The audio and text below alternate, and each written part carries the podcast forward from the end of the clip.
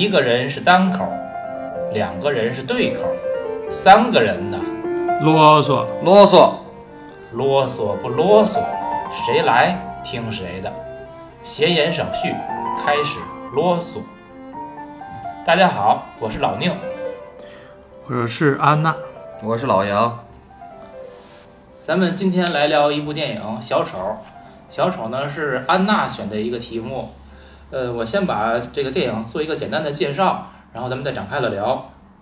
小丑呢是蝙蝠侠系列电影的前传，讲述了小丑起源的故事。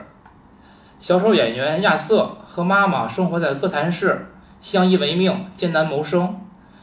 亚瑟希望成为一个笑星，嗯，脱口秀主持人莫瑞是他的偶像。但在现实中呢，嗯，亚瑟经常被欺负，处处碰壁，而且从电影中看不出他有成为笑星的这个可能性。亚瑟有一种病，就是他会无缘无故的发笑，而且由于这个原因吧，一次偶然的事物，他杀死了三个人。嗯，亚瑟的妈妈呢，说自己是托马斯·韦恩以前的一个情人，亚瑟呢，则是韦恩的儿子，可是韦恩本人并不承认这些。他呢还在一次电视的节目上嘲笑了社会的底层，他而且揭露了亚瑟的妈妈有精神病，亚瑟本人呢也是被他妈妈收养的。亚瑟带着种种疑问，从精神病院的病历中，他知道了妈妈的病史以及自己童年时所遭受的虐待，于是呢他开始报复社会。与此同时，由于亚瑟杀死了那三个人，以及维恩那些个。不太合适的言论，整个激起了哥谭市的一个社会冲突，而且这种冲突冲突日益严重。这个时候呢，以小丑面貌出现的亚瑟，他会继续不断的杀人，那么成为了暴乱者中眼中的英雄。整个的剧情就是讲的这些内容。那么这个电影一开始，它其实就讲了，嗯，亚瑟如何再去谋生。他在一个，嗯，要。清仓大甩卖的琴行门口，给人家进行销售表演，去招揽顾客。然后四个小孩过来，就把他那个举的广告牌子给抢走，最后还砸了，把亚瑟就打了一顿。上来电影就这种设定，就是你们一上来是一种什么观感呢？这个电影呢，就是说按照我对电影的一个粗略的我个人的分类呢，就是特花钱、特费钱的，然后讲故事的，还有描述状态的。这电影是一个。我觉得非常纯粹的一个讲述讲状态的电影，而且现在呢，很多关于电影和影评类的公众号呢，都做都在做关于这个电影的这个评述呢。我跟就是预热的时候，我跟安娜也在说，就是说，呃，我有点意兴阑珊，但是这个电影呢，我相信我们对这个电影的解读呢，能够找到一些相对不同的角度。我觉得就是说，你比如说他刚才咱们说从一个。抢他这个牌子开始说这件事儿，说这个电影的时候，我就想问几两个问题哈，就是我看完这个电影，我刷了两遍，然后这个电影里有有两个隐一个隐性的问题，一个显性的问题。显性的问题是，到底两位或者所有看过这电影的观众认为他是不是韦恩的私生子？这是一个显性的问题，我们带着这个问题去切入这个电影。第二个一个隐性的问题是，到底小丑是不是精神病？如果这么说的话呢，咱们可以就是埋一些伏笔，这在聊的过程当中看，嗯，因为包括整个这个故事的过程，它到底是真实发生的，还是说只是小丑他自己的一种幻觉，是他想象，这个可以有不同的解读，因为从剧情里边其实也埋了种种的线索，包括有人说什么那个时间就是墙上挂那个表始终没变。他就是时间没有变化的话，那肯定是停留在某一瞬间，那是小丑自己的想象了。但是这种解读，我认为没有太大的意义。我们是从故事本身去挖掘他所要表达的内容。那嗯，咱们继续聊啊，就是这个电影一上来就我说嘛，小丑的广告牌子被砸，然后他又被打，嗯，在公交车上他去发病，周围的人都很冷漠。包括他去看心理医生，其实也并没有得到一些很有效的帮助。而且你看他个人的状态，他会有一个动作一紧张，他的头腿就不停的抖，就是整个人的状态都是非常不好的一种感觉。对他这个 电影的一开始前半时间都是交代他的状态，然后他受到这个社会上来自周围的人的一些个待遇不公正待遇对他来说，比如说你说的抢广告牌这块儿，他本来是一个正在认真表演的一个工作状态，然后一些无聊的小孩儿过来把他给打了一顿，在公交车上本来是想逗那小孩儿高兴的。结果呃他的家长还不认可你这些行为，说你是骚扰我们孩子了。对，他这些个都是一步一步的去把这个亚瑟的这个生存空间越来越往压缩，压缩对，压缩，压缩，压缩到最后呢，它是有一个爆发的过程。这就是我看完电影之后，我首先我会写，就是说从恶到更恶，我觉得他就类我我跟你完全我完全不同意你说的，我觉得是从善到恶，就是说这个电影整个从一三分之一到一半儿哈，我觉得整个这个小丑，我首先我先出个结论，我个人的结论啊，这个电影整个这个小丑没有任何精神疾病，他完全没有，他就是正常人，这是我的结论。嗯还有一个小丑这个电影的三分之一到一半儿都在说是一件什么事儿呢？小丑不是第一，他是一个讨好型人格，他整个三分之一前三分之一到二分之一都在说他是一个讨好型人格，最后直到你们当然有可能是戏剧冲突也好，还是他周围的所有这些人对他的不公正的待遇，最后把他逼成了从讨好型人格变成表演型人格，从表演型人格直接到恶魔，就这么简单。对你说的这个没错，我不同意从恶到恶，他地起他不是恶，他想讨好他身边的所有人。我说的恶不是小丑本人的恶，不是他本人的恶，嗯是说这个社会的恶，嗯就是他从一开始处的那个环境，他是在一个不太友好的环境当中，他自己去求生存，可以说去苟活。那么就是安娜讲的，当他的生活空间被逐步压缩以后，嗯这种恶被放大，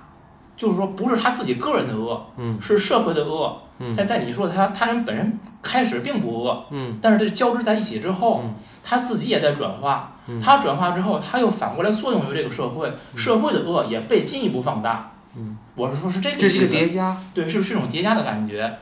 再想一个不太恰当的联想吧，就类似于那种马太效应一样，嗯就是你有的我要给你更多，你没有的我要要彻底把你拿走，嗯就是一步步走向更坏的那个过程。嗯嗯，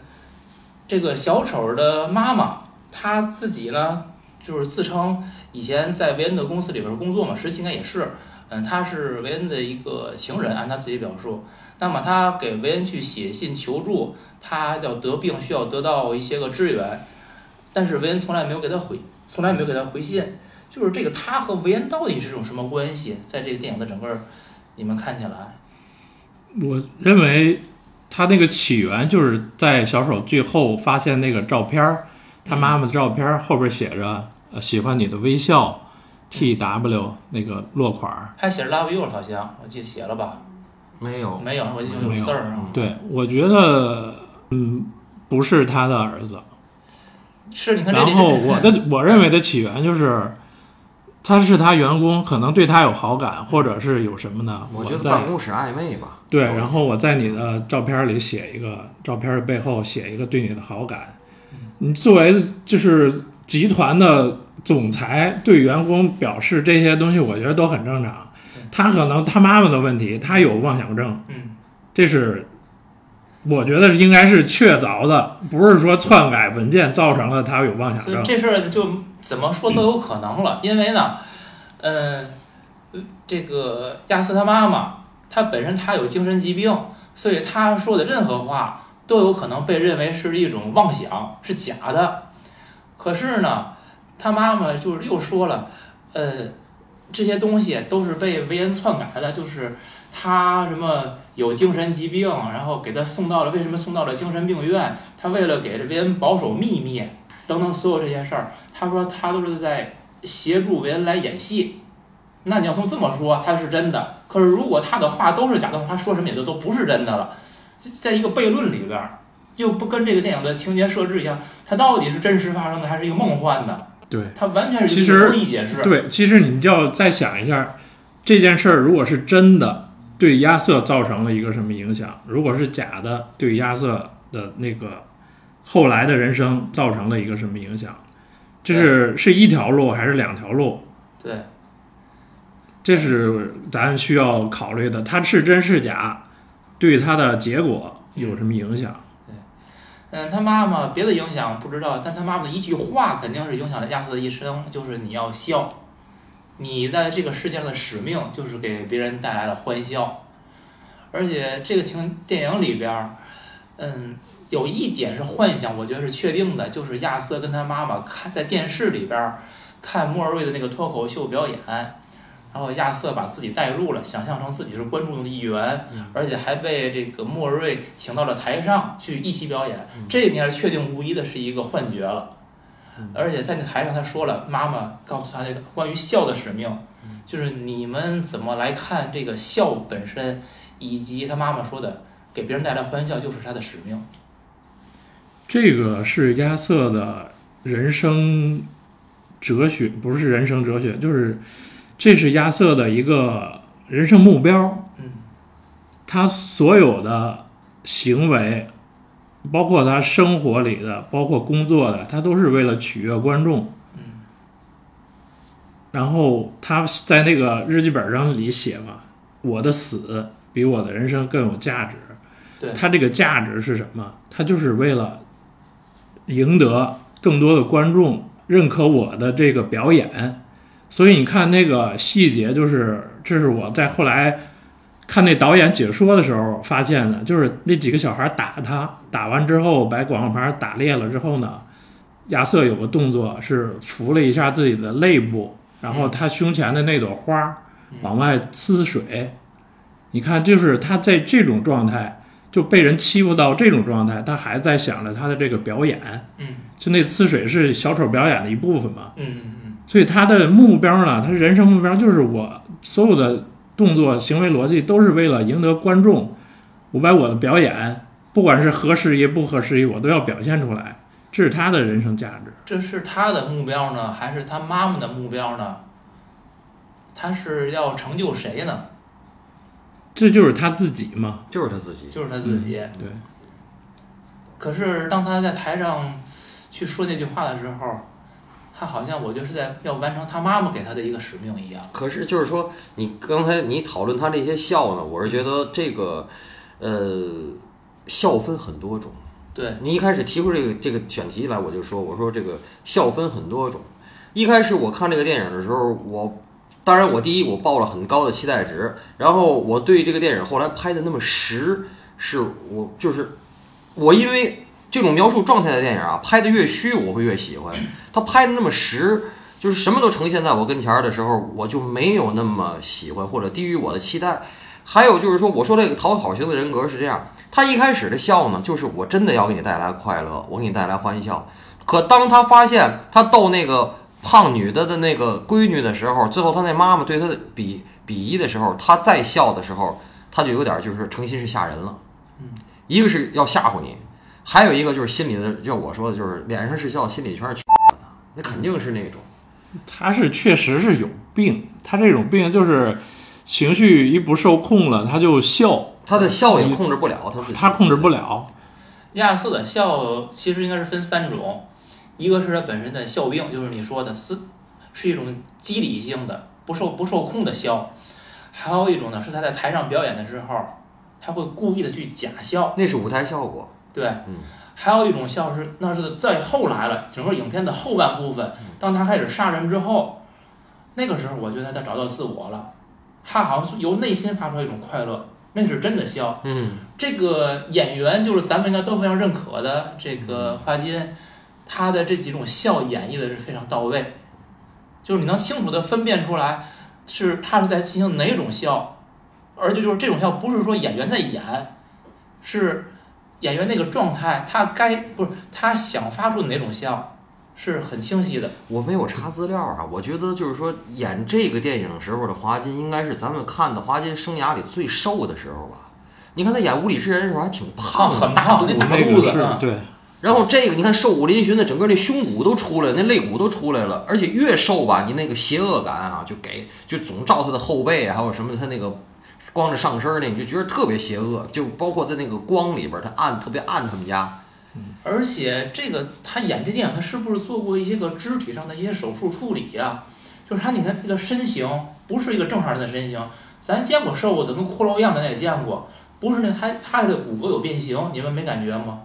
好像有几他应该是有特效化妆，他的他的左肩是高的，嗯，左的这个肩胛骨是高出来的，对，应该是有一定的残疾吧。就算就跟他说的是小时候可能受过虐待造成了他的外伤。在影片的前面儿有几个镜头啊，我就特别的感兴趣。他回家的时候有一个特别高的台阶儿，你看他那个镜头的展现，先是背影往上爬一个台阶儿，然后呢从台阶儿最顶端，嗯，这个小丑亚瑟他的头一点点从地平线出来，是是我给我一种感觉，一种艰难的爬升的感觉。可是这镜头刚给完之后，下一个镜头就是他到他们家门口，是一个缓缓的下坡。又一种下降。我当时第一反应是，我好艰难的爬上了一个台阶儿，然后你不由自主当中，然后慢慢慢慢的你你就又滑下去了。这个这么理解，他是他所有向上的动作，他都是付出很大的代价，嗯很疲惫。嗯，他只要他想往下，所有的下台阶儿的那个戏，你去看一下，都是快乐的。包括从那个他那个工作室辞职，对辞职之后打开之后，那门是亮，是敞亮的。对然后他最后杀完人去参加电视节目的时候，嗯那也是个下台阶儿。呃手舞足蹈的。这几把这几把小丑其实都是，他是跳着的，他是跳着的往下走。对对对，小丑的人生的一个重大转折，应该就是他到儿童医院去表演，结果带着枪，不小心的枪掉到了地上被发现，然后就被开除了。嗯，这是他一个人生的转折。呃，转折之后，他被辞退，就是安娜刚才提到那个，他很高兴的，他就离开他那个工作室，而且他在那个牌子上什么不要忘记微笑，他把忘记给涂掉了，他说不要笑，而且好像是从那儿开始，他的笑跟以前就已经有一种变化了，而且我觉得他那会儿已经开始动摇了他对他妈妈那句话的信心了，你有这种感觉吧我？在不同的场合里头一直在强调，就是说很多人就是说觉着是就是说这个西方世界，尤其北美的人，就是一些白人，就是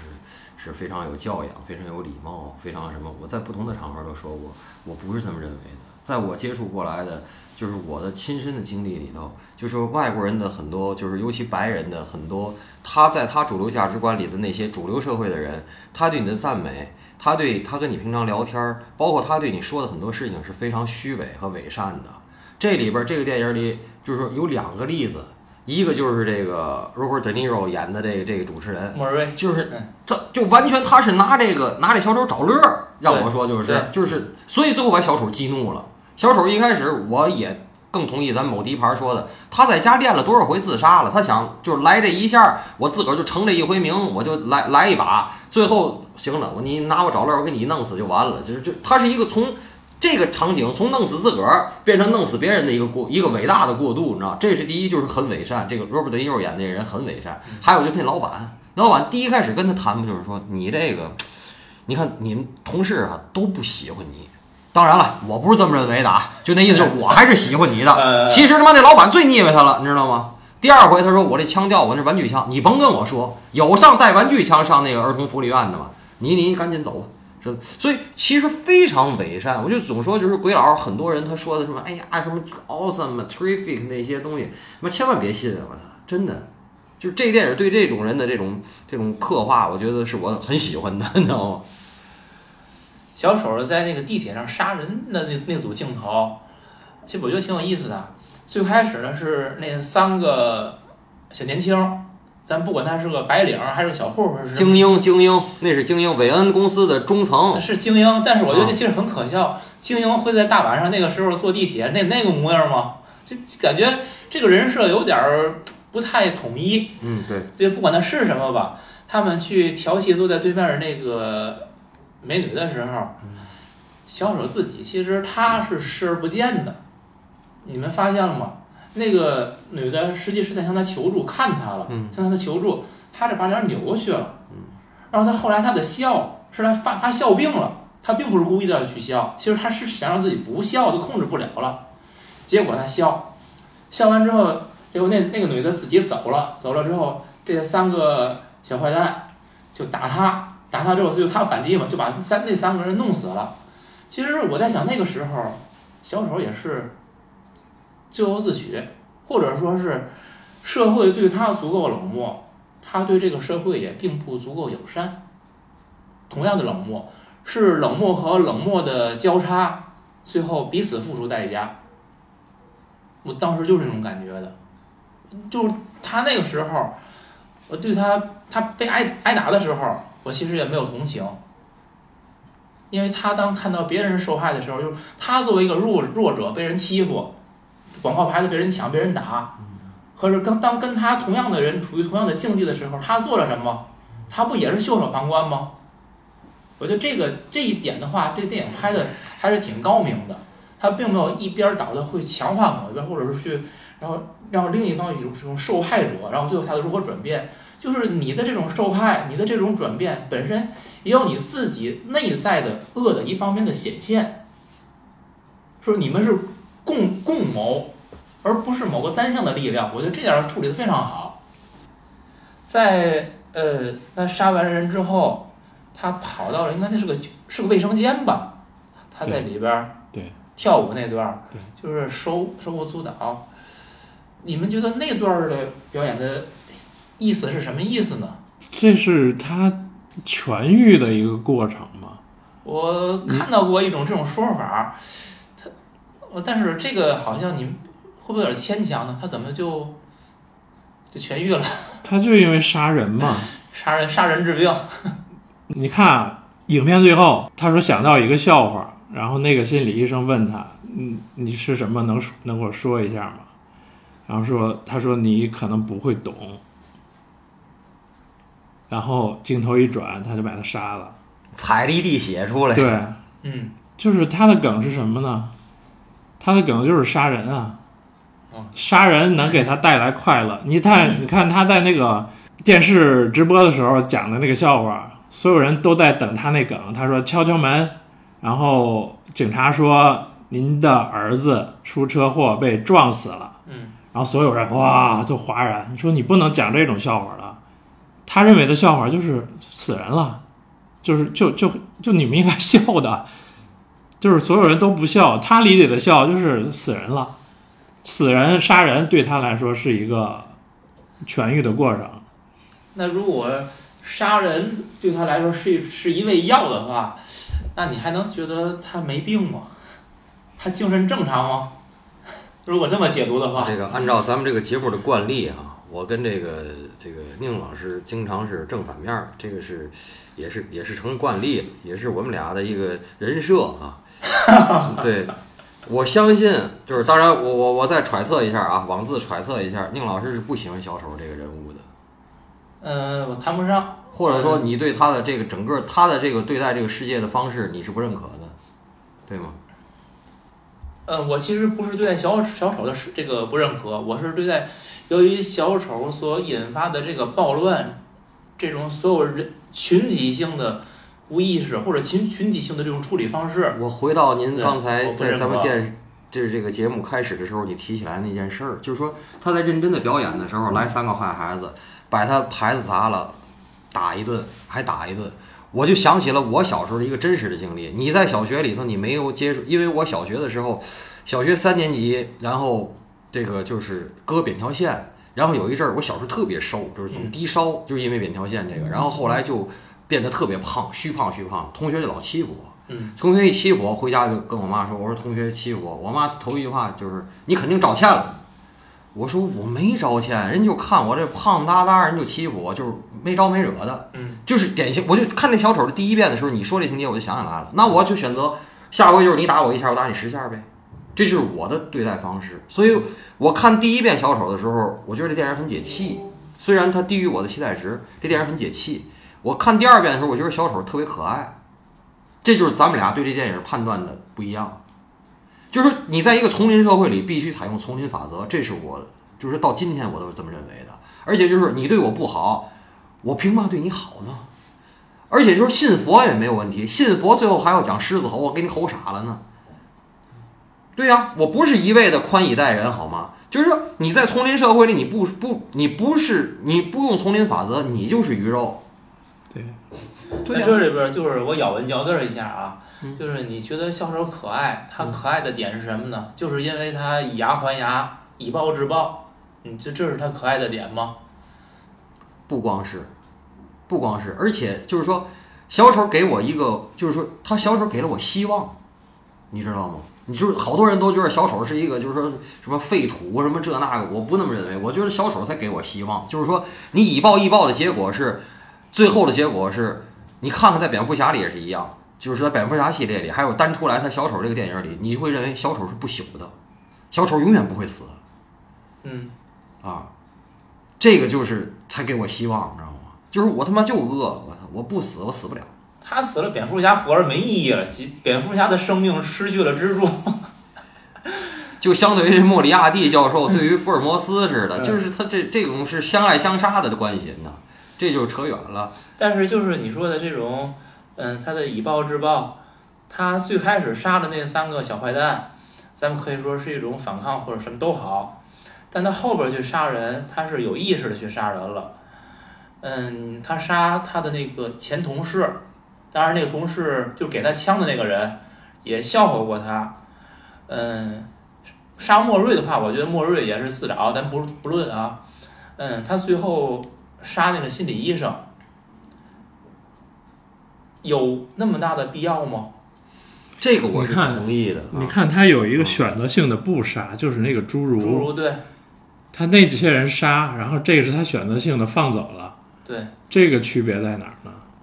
这个区别的话，首先他做这种选择，就恰恰说明了他还没指全疯，他还有正常的一面，而这种选择，也许只是一刹那的感觉。我不这么认为，我不这么认为。就是从他们每次就是他们在那更衣室里聊天儿，就是那大胖子既拿他找乐儿，也拿那侏儒嗯对找乐儿。但是那侏儒跟他就是侏儒总是就是一个是身体上有缺陷，一个就是侏儒跟他还是挺客气，而且是俩人是平等的一个受害者的一个惺惺相惜，对群体，所以最后出现那问题，那侏儒都吓傻了，以为他要把他也杀了呢。对其实他是没有的，所以我还是坚持我说的，我不认为他是精神病，他是一个彻头彻尾的正常人，真的。嗯，但是我同意您说的是一个什么事儿呢？就是说你仔细想想，他在电影里杀的这些人啊，这些无论是那仨所谓的华尔街精英，还是什么他那个同事那大胖子，还有是警察还是什么的哈，这些人对他的那个恶呀，都不至于不知死。嗯，但是他就给人宰了，就是我是打你一顿，我打你一顿，你可以告我，你也可以那个什么，就是说关牢房，对不对？然后那个莫瑞拿着找乐，那找乐也不见得你得拿枪把我崩了吧，都都不是能致死的事儿，但是他就用最极端的方式来解决，这就是他最后他发现了一个解决之道，就是终极解决之道，就是我给你去了，嗯，这也是我喜欢的地儿，但是我也说，就是说他只有能做出这么极端的人，他最后才被人能捧上神坛。对。而且这点就是他能做，就是我说嘛，我说叫民不畏死，奈何以死惧之。他首先他就把个人置之度外了。没错儿，他说像我不在乎，我是他自己不怕死。哎对我他是不怕死，他还是对他杀人对他有一个安抚的作用，我还是这么理解的。对，或者说都有吧。反正杀了人，我自己舒服了。然后呢，万一有事儿，有事儿我来，我在这儿呢，我不怕，是这个意思啊？这个电影呢，其实我我不知道两位注意没有，这电影还有一个点题的一几句台词，他是那个那个人说说什么？说这年头每个人都是人渣，每个人都对彼此大喊大叫，从来不替别人着想。嗯，这个其实才是歌坛的歌坛这个城市的内内核嗯，啊嗯。这年头每个人都是人渣，每个人都对彼此大喊大叫，从来不替别人着想。我当时就想起来，咱这个街上一剐蹭，一我前两天还发现一追尾的，好嘛，都都快揣起来了，就在友谊路上。我说这需要吗？我们家车前两天也被追尾了，下来我哥们儿，我说没事儿，别着急，别别着急，该解决解决，没问题。这这，而且中国的道路交通法，你比如说形成追尾了，你就是零责任和百分之百责任，你就说事儿就完了呗。这不需要吧？可是对于一个戾气很重的社会，嗯比如说歌坛啊，咱别说别的啊，嗯比如说歌坛的话，那最后就是不是斗了这个，完了不在地铁里，就是那个错打了那个一拳，最后就成群殴了嘛。就是每个人身上都有戾气，他发不出来，那最后嗯小丑就有存在价值。呃，你提到这个哥谭市，我觉得咱可以把这个哥谭市的背景简单交代一下。嗯歌坛市首先它是一个虚构的，它并不是真实存在的城市。嗯，在英国的民间传传说当中呢，哥谭镇是傻瓜居住的地方。那么在西欧的商业城市兴起之后呢，各种讽刺市民率真愚笨的传说，歌坛一词儿呢就被用来泛指城市人。再后来啊，这歌坛就被赋予了离经叛道、癫狂的这种意象。那么，一八零七年，美国的短篇小说家华盛顿·欧文，他第一次在文章中用歌坛来指代了纽约。所以呢，有一种说法，在这个电影当中，包括整个的呃蝙蝠侠系列，这歌坛是以纽约为背景的。其实这个歌坛市，就这部电影来说，我认为它是一个封闭的一个城市，包括诺兰的那三部曲的哥谭市，我觉得它也都是相对呃封闭、独立的一个，它跟外界几乎没有任何的勾连的一个地方。嗯所以我就我为什么说这个呢？就是前一段我看了那个特德·江的一部小说，它的灵感呢是来自于叫热力学第二定律。嗯他是从这个灵感写了一部小说，就一个封闭空间，嗯如果时间足够长，最终这个空间的结结局是死亡灭亡的。嗯呃，能量是从这个空间移动到另一个空间，如果这个空间是呃封闭的，它最终的结果就是所有的能量全部为充满之后呢，最后最终是灭亡。嗯我为什么说这个呢？我就想到这部电影里，人的作用就是吸收的是有序的能量，释放的是无序的能量。嗯这种东西越来越多，这个空间最终就是毁灭。嗯如果说你放到歌坛的这个环境里，呃，电影里他没说暴乱的主要原因，或者是谁领导的嗯这些细节，他都没有说嗯。他就是说垃圾越来越多，嗯然后各种混乱嘛越来越多，他没有详细说。我觉得这是他高明的一个地方，他就是把这个空间的这种无序感，嗯然后他最终走向毁灭的这种感觉，我觉得他我完全能体会得到。你说这个我觉得挺有意思的。呃，作为一种社会组织的存在，其实它是因为大自然本身，它是一种这种无序，其实是或者它有它有规律，但是无序的，对，这就是人人吸收的是所有的能量，吃的东西都是有序的东西，你去往外排放的所有的东西都是无序的。我我是想说的是，就是大自然自有其规律，但这种规律对于人类的这个需要来说，它可能并不是我们需要的那种秩序。嗯，当你把这个人人是用人类社会，不管是用制度、是用法律还是用什么来好，把它去重新整合，其实实际上输出的是秩序。而按你讲的那个，其实是我们是把本来本身的那个秩序就输出成无序了。你说的其实这是两，两种两呼唤爱的秩序，不是，是我说这这是两种角度。你所有制造秩序的东西嗯，它需要消耗更多的东西来，它需要制造一些规律来维持这个东维持这个秩序，但它这个过程呢，它同时又制造了更多的无序的东西，明白，所以这个东西是越来越多，越来越多。然后这个热力学定律里有一个词儿叫熵嘛，熵火字边儿一个熵，值，对，这个东西是小丑，就是这个熵嗯，增熵，然后它越来越多，越来越多。最后我们世界是最后一定是充满了熵，因为这是一个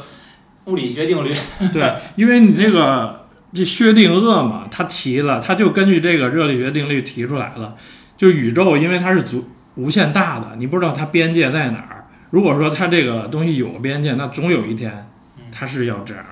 这个规律是最无望的一个，物理学定律。所有的能量最终的转化形式都是是热量嘛，最后达到那个熵，对，这个世界也就完了。对所以说这个电影高明的地儿，就是他把这套规律，他放在背后了，然后呢，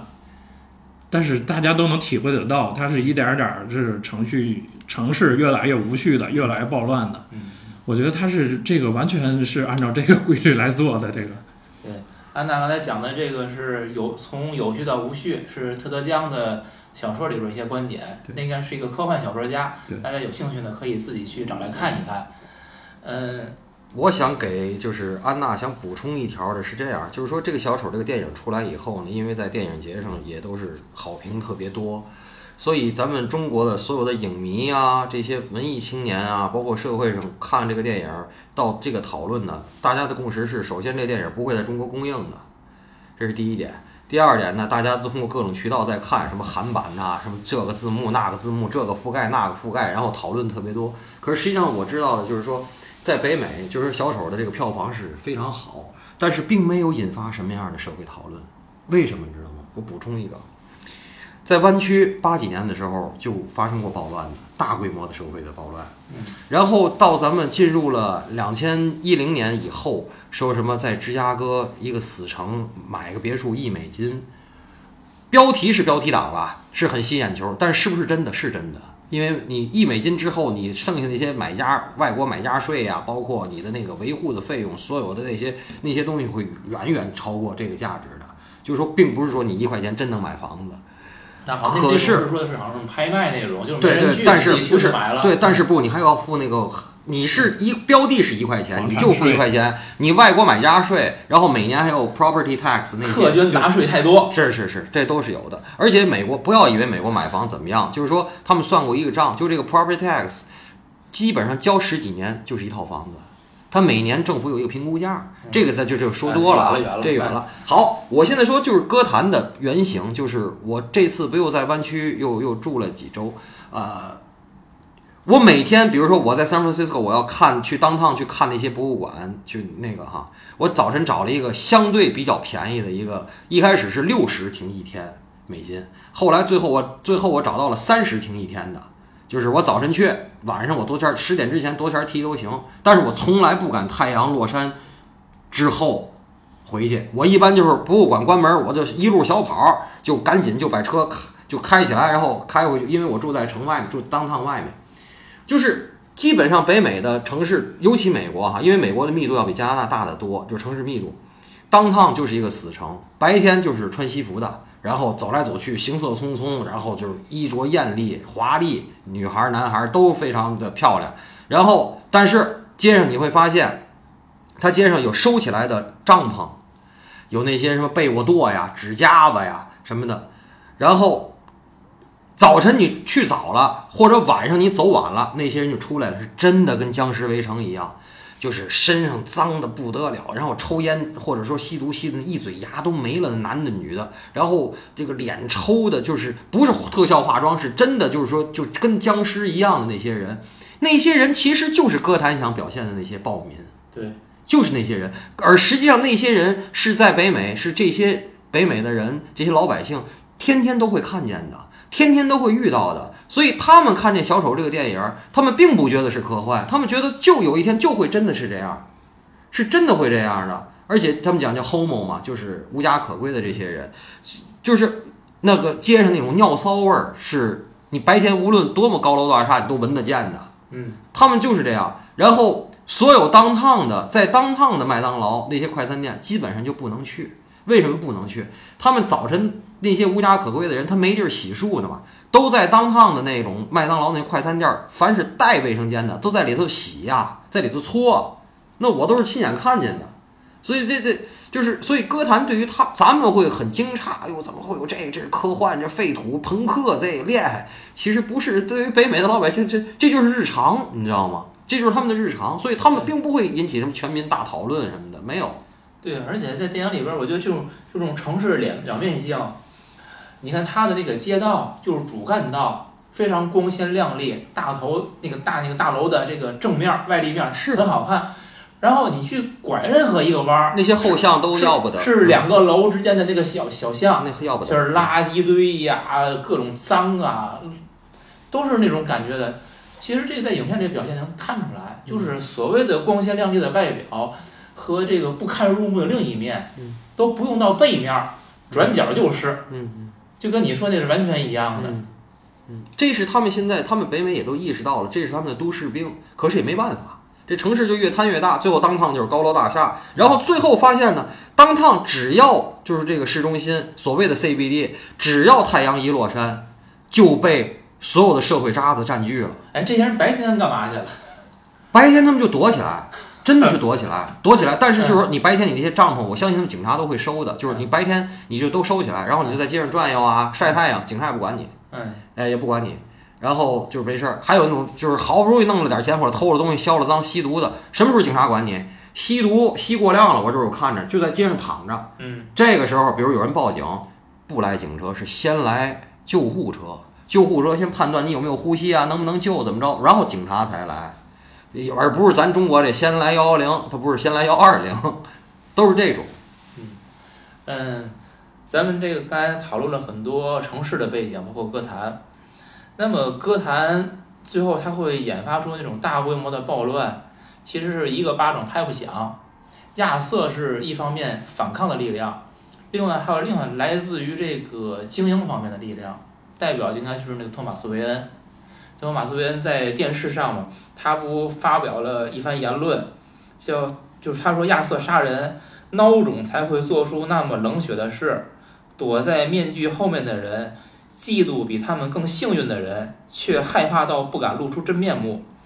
除非这种人愿意改过自新，要不然我们这些白手起家的成功人士，就永远会把游游手好闲的废物当成没用的小丑。这是他的一种观点。其实他如果不说这个话，可能这个城市还不会引发出这么大规模的暴乱，是不是这样？这个电影啊，对这个托马斯韦恩的这个黑化是成功的。是成功的，呃，咱们其实大伙儿也喜闻乐见看这种就是非常伪光正的人的，就是那种很很比较丑陋或者黑化黑化。但是我唯一不能理解这个电影里的情节，就是他在卫生间里，他给那个这个小丑一拳。嗯，我觉得像他那种伪君子哈，嗯，应该做戏做全套，就装的再道貌岸然一些，就不用动手，没有摄像头啊，不用动手。我说没必要动手，就是你这个这种伪君子，他会装的一直，他不会，起码不会亲自动手吧？我觉得小手弄小手弄他儿子了，那也不会吧？他那得能使阴招啊！这伪君子都使阴招啊，哪来只给这手啊？只给这个，我觉得很层次一下就下下下降了。小丑和这个托马斯韦恩他们的这个矛盾其实就是已经是确立了，确立了之后呢，那么小丑一步步继续去报复社会。那么，他收到了，嗯，莫瑞的那个邀请。莫瑞邀请他的原因，这件事儿也很有意思。是他妈妈住院的时候，他从电视上看见了维恩去放他在舞台上表演的那个录像。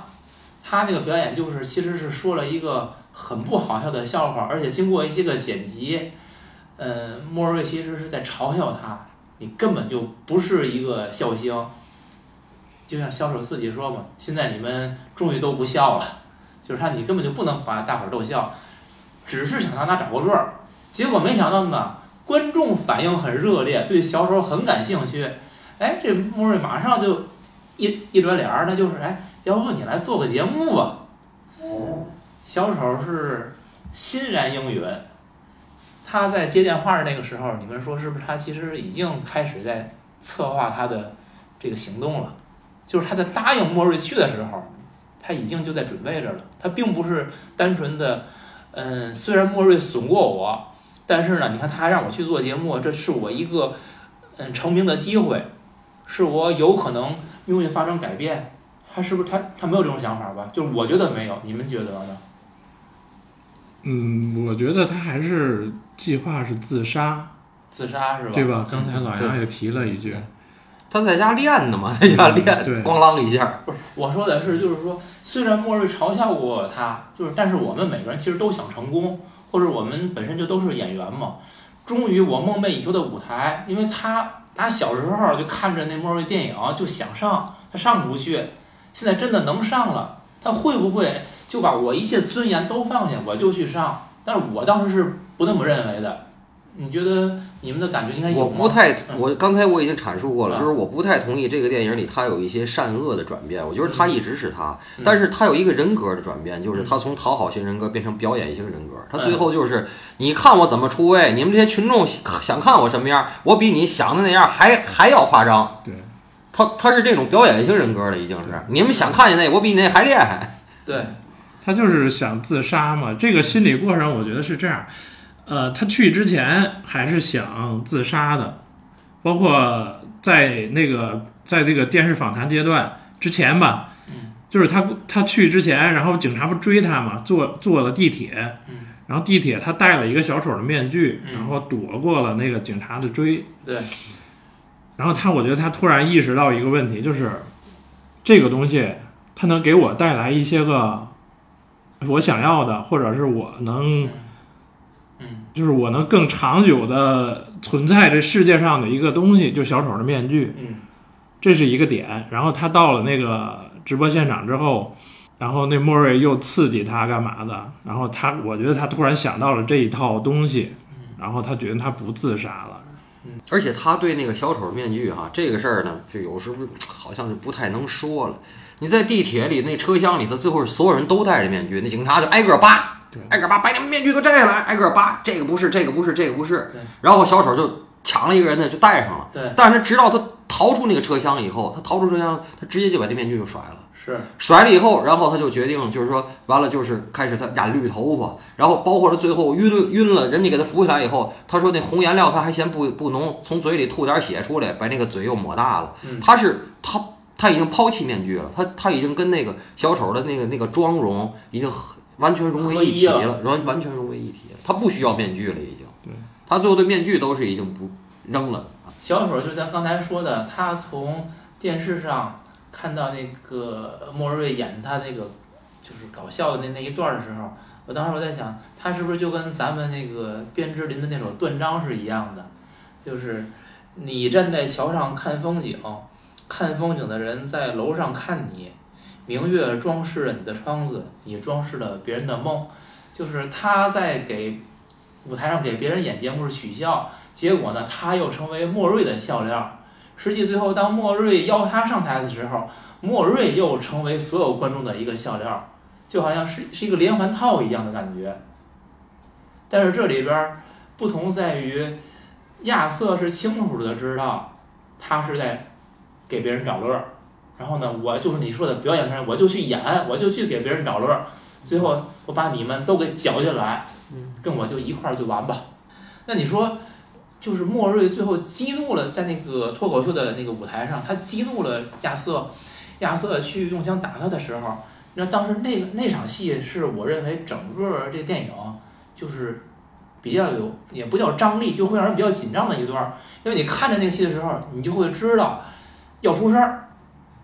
而且我觉得莫瑞是故意的，他知道那样会让亚瑟非常难堪，可他还是步步紧逼，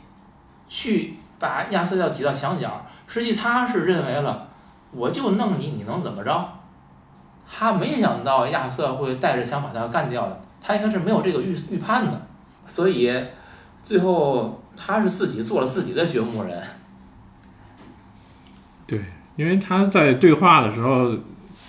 你像他说的那，就是亚瑟说的那那那套话，呃，就是就是所有的东西都是你们来定义，好笑不好笑对，然后这个社会怎么运行，他这套利器是来源呢，就是他看到这个小丑的这个所有的街上人都是小丑了之后，他觉得这些东西拿来他自己能用到，然后他他说他本来他说我不关心的那套就是那些个政治的东西嘛。然后后来他决定还是把这些东西融入到自己的这个行为上，嗯，为自己找一个行为逻辑，然后他把他杀了嘛。我觉得是这样。上台之前嘱咐嘛，就是不要说黄笑话，对不要说死对。啊。然后那那你让小丑说什么呢？对所以这里其实有有一个可以值得讨论的，就是一款娱乐节目要娱乐到什么程度，或者说有一种说法，这个嗯，我们这个音频节目要娱乐到什么程度？喜喜剧演员他娱乐了别人，但其实他们自己内心往往会不太健康，或者对，就是你看好的段子或者干嘛的，都是拿自己对找乐儿。对，然后你看之前的那个电影里的脱口秀的那几个正常说脱口秀的，也都是说家里啊，我跟我媳妇儿怎么样，对我们家里人怎么样，拿这些做段子。然后你看亚瑟说的是是什么呢？是警察来了通知你，你你们家儿子死了，嗯，这是他觉得可乐的嗯，但是所有人都不乐，对，这就是大家认为的可乐和你喜剧演员认为的可乐，对，是怎样的？就是施志明，我看就想看你出洋相，你就在电视上给我们出洋相就得了呗。最近不是某鲜肉不又被对吧被程砚秋那个学会告了，不也是这么个事儿吗？人家说了，你可以拿你自个儿、拿你搭档、拿你们家说，你不能说我，嗯，对吧？对这是这这这去完全能套解现实的吗？这个对吧？所以其实这问题，我觉得一个教训吧，就即使是一款娱乐节目，也要给别人留有余地，给自己留有余地。嗯，这个还有一个问题是真的，就是你像卓别林，他是自己承认的，他是常年受这个抑郁症跟失眠的困扰。对周星驰也是，是，然后金凯利也是，包括后来王朔回忆那个梁左，嗯，到今天咱们都承认这个《我爱我家》是很难超越这个巅峰之作了。这梁左，梁左包括写《虎口脱险》，就是梁左确实是幽默大师，也可以说是喜剧大师。最后又怎么样呢？他最后急性心梗嘛，也是当然跟他心情跟他什么的有关系。就是这种创造欢笑的人，其实他背后心酸还是很多的，这是这是一定的。他们的笑后边全都是泪，没有泪他也笑，他也创造不了那个笑。这是一定的。所以我我后边我还有还有别的准备，就是说什么样人能长寿，什么样人能短寿，是当然遗传是占非常大的因素，但是呃，在更多的时候是其实是越是那种逮谁骂谁，然后什么东西都发作出来了，这种人能长寿，憋着的是短寿啊。真的，就是创造喜剧的人，很多人是短寿，是因为他都是憋着的，他释放不出来。别人看完都释放出来了，他没释放出来。对，对所以这个电影就是很厉害的一个，就是他探讨了一个就喜剧，什么是喜剧？我觉得所有的你说影评干嘛的，很少人提这个，就是喜你就是笑料喜剧，大家认可的和演员认可的是一个什么？我觉得这是大家需要考虑的，多思考的一个问题，对也对现实有有一定的影响。所以咱中国的，我就是说，咱就是像说起这个来，咱中国的传统文化真的还是博大精深，这个我是一直这么坚持的。啊接着安娜说这个什么是喜剧，我可以说，其实不用说什么是喜剧，是人生的悲喜剧，而且这悲喜可以在一念之间就能瞬间转化。对，对吗？你比如说那个莫莫瑞的那个，对那仨华尔街精英的，那不都是就是乐极生悲，就是瞬间转化的，就是喜剧没有绝对的喜剧，悲剧可好像还能比较隽永一些，但是喜剧都是很短暂的。而且其实你你看所有的喜剧，喜剧后边其实都有一个悲，但是我们现在的很多你去看话剧也好看电影也好，我觉得不能叫喜剧了，他们是笑剧。嗯，真的，很现在很多的这种作品只是在搞笑，他们达不到一种笑料的堆积。对他嗯达不到喜剧的层次，实实际是把这个喜剧过于的都不能叫通俗化。嗯，我找不到一个更更确切的词儿了，就是把它降了一个层次的感觉。恶俗，嗯，对，是是那种三俗三俗。三俗三俗，三俗对。但是还有一个，你看，包括就是这个电影里对那个小侏儒的表现，包括对这个这个小丑的表现，就是说笑话别人的残疾这件事儿，不是咱们中国传统文化的独有的，是全世界范围内的，就是笑话人家残疾啊，当然很低级，但是是确实是所谓的喜剧或者笑剧的。幽默里的一部分，你嗯这个不承认不行。就是人要笑话不如自己的那些人，嗯，这是人性。对你最后发现这是人性，不是光中国人这样。啊，哎你你有优势以后，你想你可以笑话他，你也可以怜悯他你可以帮助他，怜悯他，同情他，对对你想怎么你能做很多事儿，你能做很多事儿。这不郭德纲说的嘛？就是你看他所有的人物都是不如观众的那种表现嘛，就是他稍微是 表现的哎比你观众强了，那观众还看你干嘛？你赶紧滚边上去，不看你了，没错，对吧？是这样的。嗯，咱们还回到电影里边人物啊，那你们说这个亚瑟，他所做的所有这一切，或者他的人生，他想要的是什么呢？就在电影里边儿啊，嗯，他在卫生间里跟托马斯·韦恩那段对话，表达的是我其实不要你的钱，我什么也不要，我让你承认你是我爸爸，我是需要一些关爱，需要一些尊重，他是这样一种表述。嗯，你们觉得呢？亚瑟他到底需要的是什么？我非常坚持，就是说我笃信这个这马斯洛，所以就是说，我觉得这电影更加验证了马斯洛，就是他杀人就是自我实现，嗯，他已经完成了最高的那个层级的那个精神追求，就是自我实现。嗯，而且那个被人最后，其实他最后他是摔晕了，晕了以后让人扶在那个机盖子上，他醒了的时候，他站在那时候就有点黄袍加身的感觉，你不觉得吗？嗯就是像黄袍，但是黄袍加身是赵匡胤自己导演的，这个他真不是自己导演，是别人觉得，哎，哥们儿你真牛逼，你他妈的，我们得给你供起来。就是他走上神坛，他这个就是完全完成了自我实现啊！嗯邪教教主就此就就立起立起大旗了嘛，没问题。还有他就是两个托马斯，还有那个莫瑞的这两个人啊，就是，呃，他把那个莫瑞啊视作父亲，或者说是精神的父亲。嗯，精神导师。然后那个托马斯呢，他是后来发现的，这个可能是他自己的亲生父亲，嗯就是亲情上的父亲。嗯然后他去找他的时候，这个幻想破灭了。嗯破灭之后呢，然后他就认为那个莫瑞那个邀请他，觉得他对他是一个父爱的表现。嗯然后没想到他那儿所有的东西都是取笑他。嗯然后他这个幻想又破灭了。对，这个这一重也是他杀掉他的一个原因。对，所以我我比较倾向于就是安娜说这个，他是有各种需求的，他想要就是满足、尊重、关爱等等都好，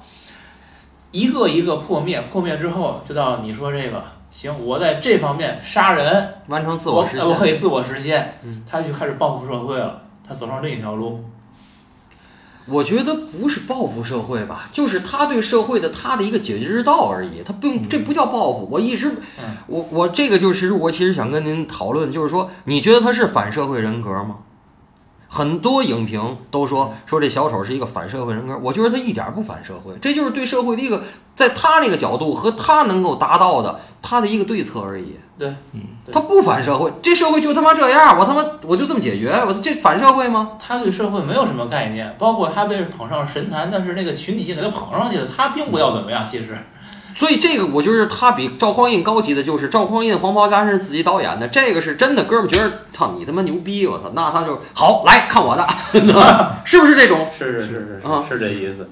还有一个问题，我对这电影就是不太不太嗯比要吐槽的，就是说它可能啊会成一个系列，还会拍续集，所以这电影里有很多很开放的东西，比如说他最后他去要那个档案去。那个档案里头说他不是，然后他妈妈是虐童，他妈找那男朋友也虐童，就是从小时候虐他，然后他就是等于是跟别人的孩子，不是这韦恩的孩子，所以这个事儿到电影里最后是没有一个定论的。嗯。也就是说，下次再拍续集的时候，又可以往左翻，还可以往右翻。但实际上，我觉得啊，他从抢着那档案那天，就是那一刻，嗯，他已经放弃了托马斯·韦恩是他爸这件是这件事儿了。对，就是不管你是不是，我反正不当我是了，我不当我是你儿子了，嗯，这件事儿是肯定的。而且我妈妈没有我想象的对我那么好，对，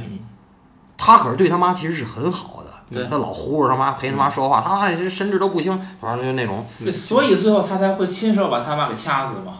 他的那些东西，包括他对他那个就是那个黑人邻居那个，他假想的是他女朋友那个，嗯。人家也是就是他对生活是有美好的期待啊，嗯憧憬，而且我一直说他的内心他是挺善良的一个人，嗯而且这种讨好就是说，哎呦我挺弱小的，嗯那个我。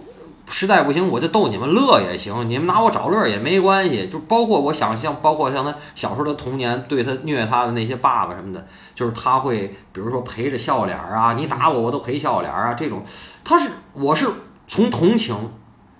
到解气到可爱，这个是我对这个电影的，我我跟你们不一样的地儿，你知道，也许有我有他，我我有共情的这种这种这种那个，就是我说妈，对于这丛林社会，你就要用丛林的办法，你们的你用别的办法没有用，你念阿弥陀佛是没有用的，你知道吗？但是你说这个戏，我其实不太认同的一点就是这个整个的以暴以暴制暴。嗯，你包括就是最后一个个体性的事件，就把它不断的发酵去蒸发，成为一个大的群体性，最后成为社会性事件。嗯其实最后是每个人都受到了伤害，嗯对于这个社会本身也是伤害。嗯我不太赞成就是这个做法，但是这可能只是就是在美国的哥谭市它的一种展现吧，或者为了展现这个剧情。但是这个设想一下，这个剧情发展下去会怎么样？小丑你被捧上了神坛，神坛那只是你高光的巅峰，之后会怎样？这个城市会走向哪里？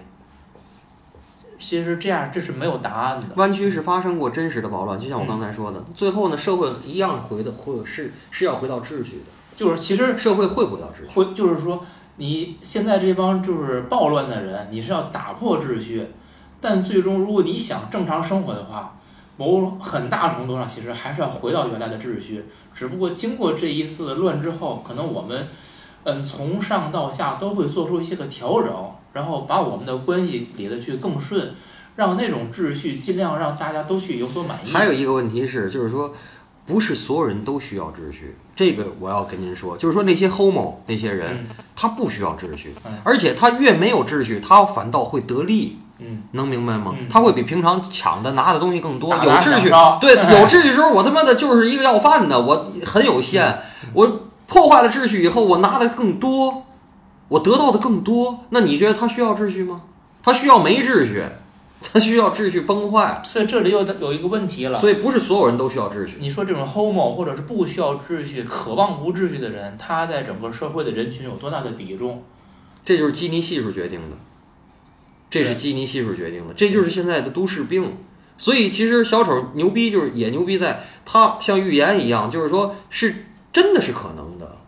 是可能发生的，而且在美国也真实的发生过。嗯，嗯，所以其实我是觉得，嗯，美国历史上真实发生过这种事儿，电影也给我们塑造了一种社会的一种状态。而我们希望的生活是什么？我觉得对于我们现在的当下社会，希望也能有所借鉴。我们希望的都是新闻联播里那样的，对，对吧？我们需要安定团结。鸡蛋三块多钱一斤，猪肉九块八一斤，那我们需要那样的呀。呃，影片的结尾呢，嗯，心理医生应该是第二次出现。一开始亚瑟找心理医生看病，最后心理医生好像那个因为那个什么那个那个就是这个福利所叫什么呀？政府削减预算都给他关了，然后心理医生好像就又干别的，在监狱里边儿好像提供某种心理服务了。嗯，电影里边没有直接演亚瑟把心理医生杀掉，但是他最后踩着血血脚印儿出来，我们基本上可以把它解读为是杀了这个心理医生。嗯，那么从最开始心理医生到最后他这被被杀死，就这心理医生他对亚瑟起到了什么作用？他他的价值是什么？首先就是说，那个心理医生一开始在跟他聊那些东西的时候啊，基本上就是电影一开始的时候，包括最后点题呼应的时候，你没觉得吗？其实就是一个鸡同鸭讲。嗯首先，那个心理医生的水平非常低，嗯而且第二，他就是在一个很刻板的完成一个工作，完成一个工作。但是，一开始亚瑟是跟他是真的就是好好跟他说，嗯到最后电影结尾的时候，亚瑟已经成了，就是就是完全就是拿着心理医生找乐儿，这是第一点。而且我一直憋着，我是想稍微的在节目里多说几点儿，就是说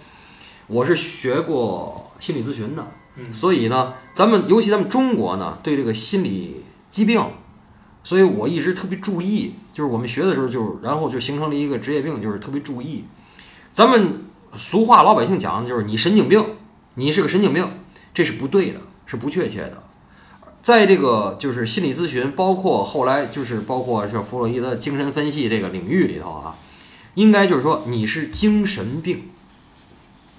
精神病。然后呢，你如果心理有问题呢，叫心理障碍。心理有问题需要心理咨询呢，这个它是分成分成两分成两个部分的，尤其在中国是分成两个部分的，一个叫心理不健康，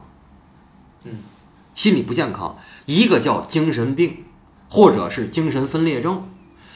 心理不健康的这些人是可以心理咨询的，嗯精神分裂症的是要送到精神病院，第一要进行鉴定，第二对，第二要交给那些有处方权的大夫，要开处方药的。前面这些有心理咨有心理疾病的人，这些是可以用说话疗法，但是但是实话，我实话讲，我没见过几个管事儿的。嗯，有什么一次聊三百块钱的，一次聊五百块钱的，什么一小时三百，一小时五百那个，有就是那样吗？有太便宜了吧？有有有有有有有有有有有那个你你需要介绍，我给你，我有资源，我有资源。然后咱就说这个说，可是实际上呢，呃，在中国啊，在中国我了解的，如果你真的有这些问卷儿，不管你是故意做的还是不故意做的，你最后有心理疾病的话，是可以申请残疾人证的。对，这叫心理残疾，而且这个心理残疾的这个，其实在整个人群的这个百分比啊是非常高的，包括像强迫症、洁癖就是强迫症的其中的一种，这些其实都是心理疾病。但是心理疾病就是心理疾病到心理不健康，这是一个一道线儿。如果你到了精神分裂，就是那种抑郁啊，什么那个伤害自己、伤害他人啊那些的时候，就是需要用药，甚至要禁锢你的自由，什么这些东西。小丑，我告诉你，我认为他一点儿心理疾病都没有，他有可能既既不需要药物，也不需要聊天。他不需要，他需要宰人，就是你欺负我，我就宰你，就这么简单。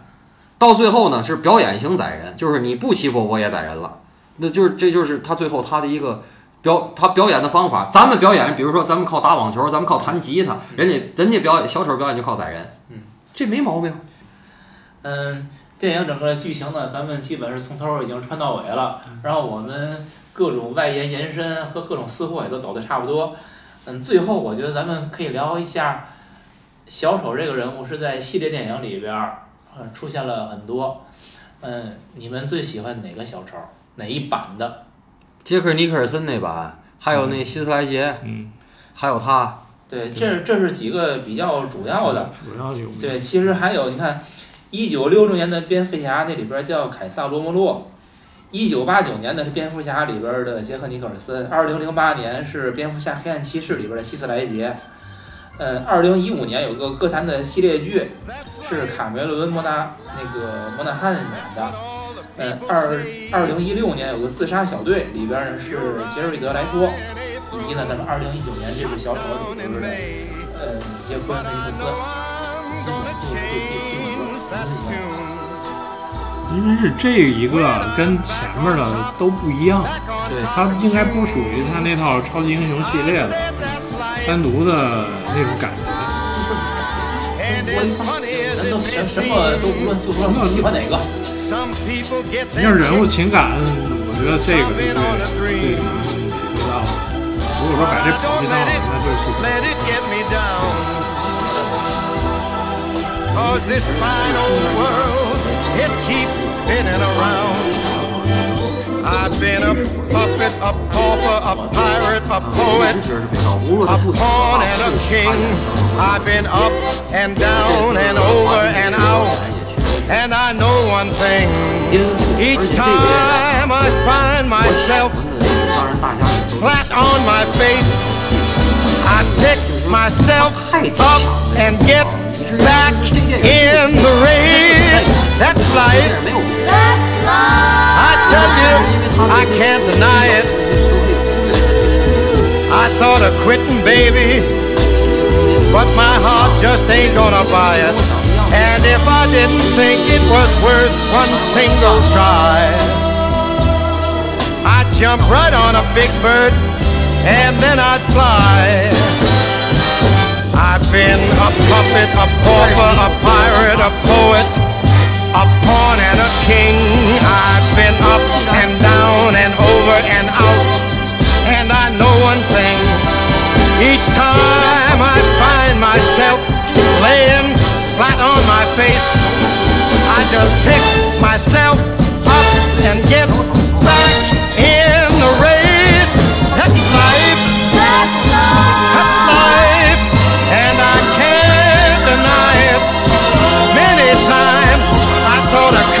out, but my heart won't buy it. But if there's nothing shaking come this here July, I'm gonna roll myself up in a big ball and die.